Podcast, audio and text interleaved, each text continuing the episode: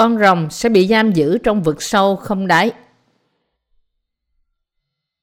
Khải Huyền đoạn 20 từ câu 1 đến câu 15 Đoạn, tôi thấy một vị thiên sứ trên trời xuống, tay cầm chìa khóa vực sâu và một cái xiềng lớn.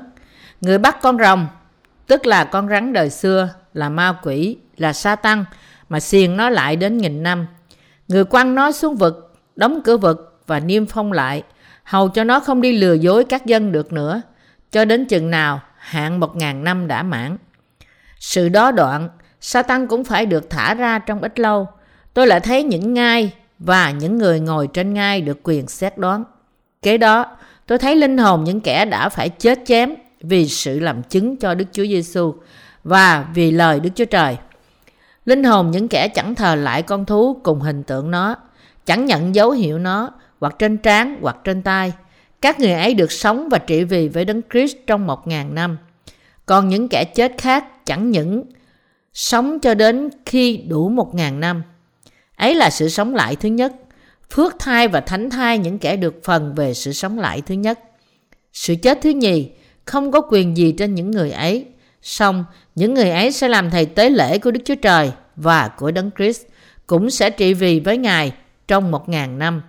Khi hạn ngàn năm mãn rồi, quỷ Satan sẽ được thả ra và nó ra khỏi ngục mình đặng dỗ dành dân ở bốn phương trên đất, dân God và dân Magot. Nó nhóm chúng lại để chiến tranh, đông như các bờ biển. Chúng nó lên khắp các vùng rộng trên mặt đất, vây dinh thánh đồ và thành yêu dấu. Nhưng có lửa từ trên trời rơi xuống thiêu diệt chúng nó. Còn ma quỷ là đứa đã dỗ dành chúng thì bị quăng xuống hồ lửa và diêm. Trong đó có con thú và thiên tri giả rồi. Chúng nó sẽ phải chịu khổ cả ngày lẫn đêm cho đến đời đời. Bây giờ, tôi thấy một tòa lớn và trắng cùng đấng đang ngồi trên. Trước mặt người, trời đất đều trốn hết, chẳng còn thấy chỗ nào cho nó nữa. Tôi thấy những kẻ chết, cả lớn và nhỏ, đứng trước tòa, và các sách thì mở ra. Cũng có mở một quyển sách khác nữa là sách sự sống. Những kẻ chết bị xử đoán tùy công việc mình làm, cứ như lời đã biên trong những sách ấy. Biển đem trả những người chết mình chứa, sự chết và âm phủ cũng đem trả những người chết mình có. Mỗi người trong bọn đó bị xử đoán tùy công việc mình làm. Đoạn, sự chết và âm phủ bị quăng xuống hồ lửa. Hồ lửa là sự chết thứ hai. Kẻ nào không được biên vào sách sự sống đều bị ném xuống hồ lửa. Giải thích Câu 1 Đoạn, tôi thấy một vị thiên sứ trên trời xuống, tay cầm chìa khóa vượt sâu vào một cái xiềng lớn. Để đền bù cho những tín đồ đã chịu khó nhọc vì phúc âm bằng những phần thưởng của Ngài. Chúa chúng ta sẽ ban cho họ nước đấng Christ trong một ngàn năm. Để làm như thế, trước nhất, Đức Chúa Trời phải ra lệnh một trong những thiên sứ của Ngài bắt lấy con rồng để giam giữ nó trong vực sâu không đáy trong một ngàn năm. Đức Chúa Trời phải làm công việc này trước tiên bởi vì con rồng phải bị bắt và nhốt vào trong vực thẳm trước khi cho phép các tín đồ sống trong vương quốc ngàn năm của Đấng Christ. Vì thế, Đức Chúa Trời ban cho thiên sứ của Ngài chìa khóa của vực sâu không đáy cùng một dây xích lớn và ra lệnh người bắt đầu làm công việc bắt và giam con rồng vào trong vực thẳm. Câu 2. Người bắt con rồng, tức là con rắn đời xưa, là ma quỷ, là sa tăng, mà xiềng nó lại đến ngàn năm. Kẻ đã cám dỗ và khiến Adam cùng Eva sa ngã chính là con rắn. Kinh Thánh, Kinh Thánh gọi con rắn là con rồng và Satan. Đức Chúa Trời sẽ bắt giữ và giam nó vào trong một vực sâu không đáy trong một ngàn năm để các tín đồ có thể sống với Đấng Christ ở vương quốc ngàn năm trong sự bình an. Câu 3. Người quăng nó xuống vực, đóng cửa vực và niêm phong lại, hầu cho nó không đi lừa dối các dân được nữa, cho đến chừng nào hạn một ngàn năm đã mãn. Sự đó đoạn, Satan cũng phải được thả ra trong ít lâu. Để xây dựng nước của Đấng Christ trên đất này và để các tín đồ cùng với Chúa cai trị trong một ngàn năm. Đức Chúa Trời sẽ giam giữ con rồng ở vực thẳm trong một ngàn năm và ngăn ngừa hắn khỏi việc cám dỗ các tín đồ. Phân đoạn ở đây nói rằng sau sự đó, Satan cũng phải được thả ra trong ít lâu. Khi một ngàn năm được hoàn tất, Đức Chúa Trời sẽ thả con rồng ra trong một thời gian để khi hắn bắt đầu bắt bớ các tín đồ lần nữa thì Đức Chúa Trời sẽ đài hắn nơi hỏa ngục đời đời, không bao giờ còn được nhìn thấy nữa.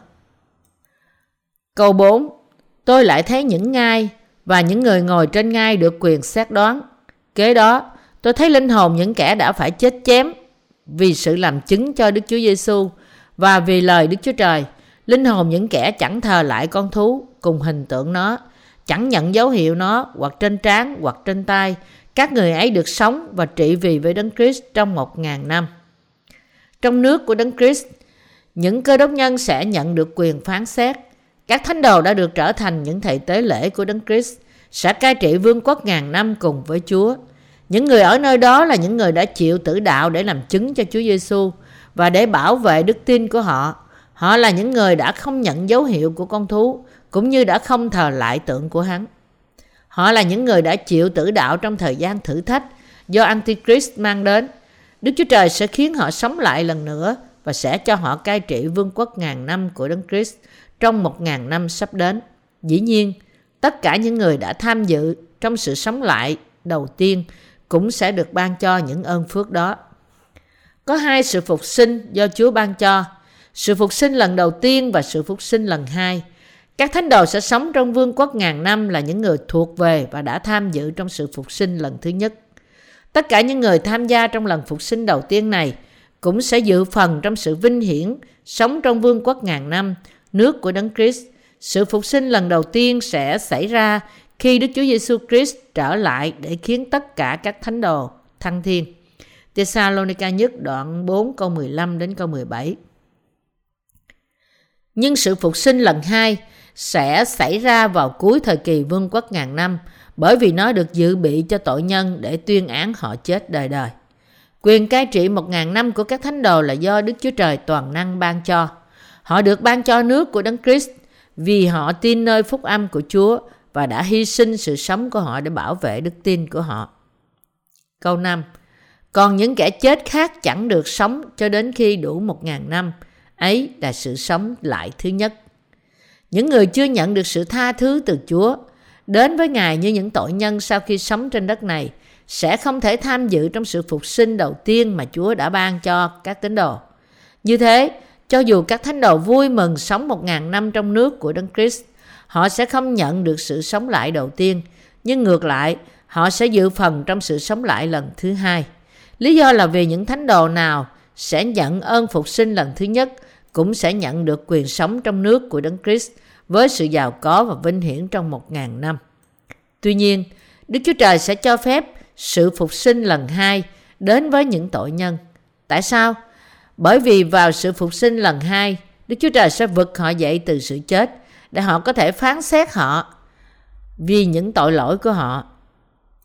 Số phận của họ là họ phải được vực dậy từ cõi chết để chịu phán xét những tội lỗi của họ.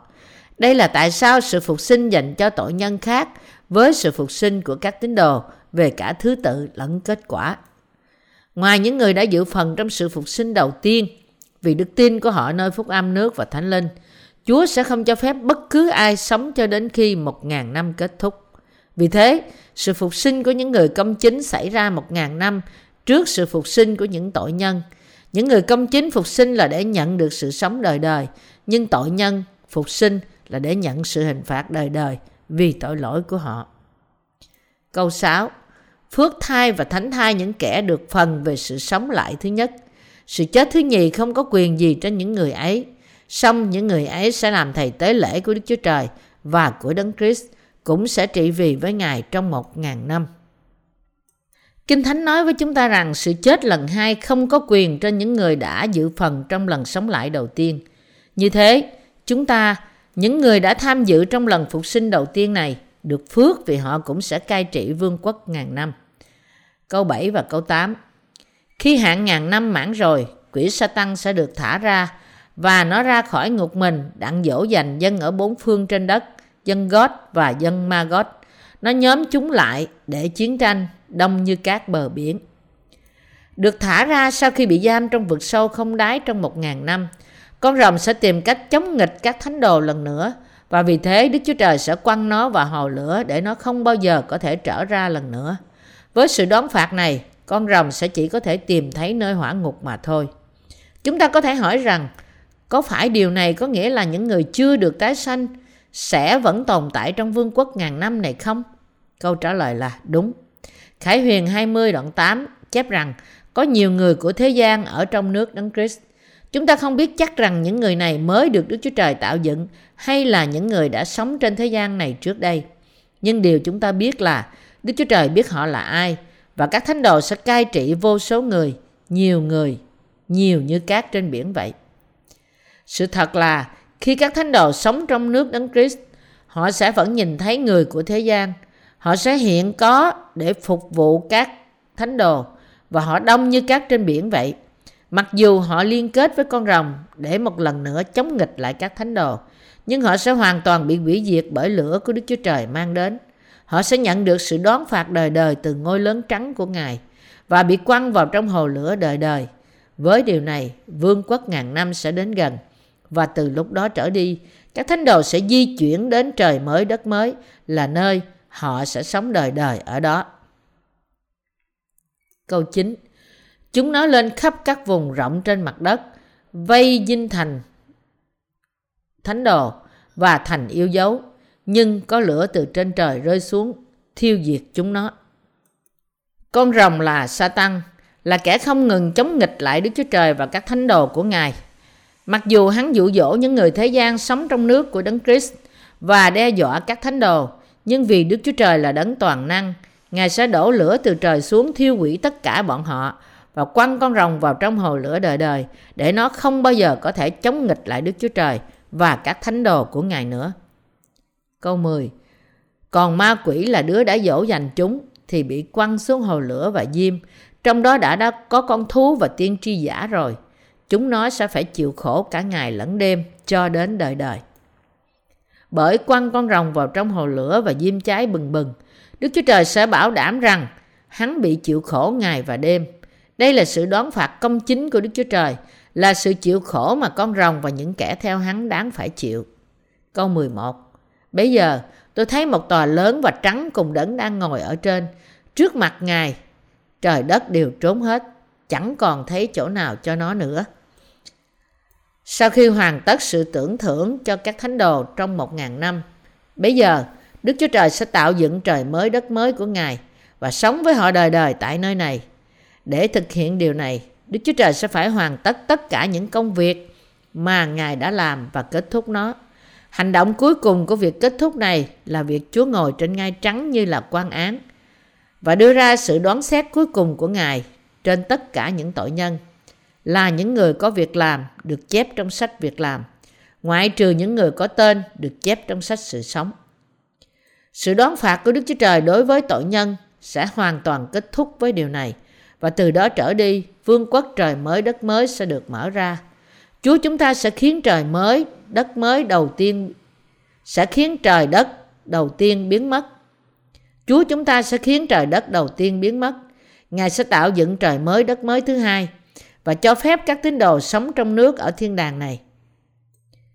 Theo như những điều được chép trong sách sự sống và sách phán xét của Ngài, Đức Chúa Trời sẽ ban trời mới đất mới cho một nhóm người và phạt nhóm khác nơi hỏa ngục.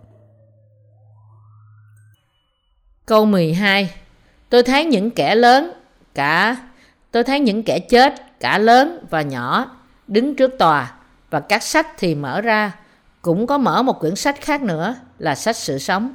Những kẻ chết bị xử đoán tùy công việc mình làm, cứ như lời đã biên trong những sách ấy. Sự đoán xét của Đấng Christ vào lúc này sẽ quyết định hành động cuối cùng. Nghĩa là Ngài sẽ đưa ra những lời tuyên án cuối cùng của Ngài trên những tội nhân bằng sự hình phạt nơi hỏa ngục. Họ sẽ bị đoán phạt tùy theo công việc của họ, như được chép trong sách phán xét. Do đó, tội nhân sẽ bị chết hai lần. Sự chết lần hai của họ là sự chịu khổ nơi hỏa ngục, điều mà Kinh Thánh miêu tả là sự chết đời đời. Tội nhân không thể thoát khỏi sự hình phạt nơi hỏa ngục.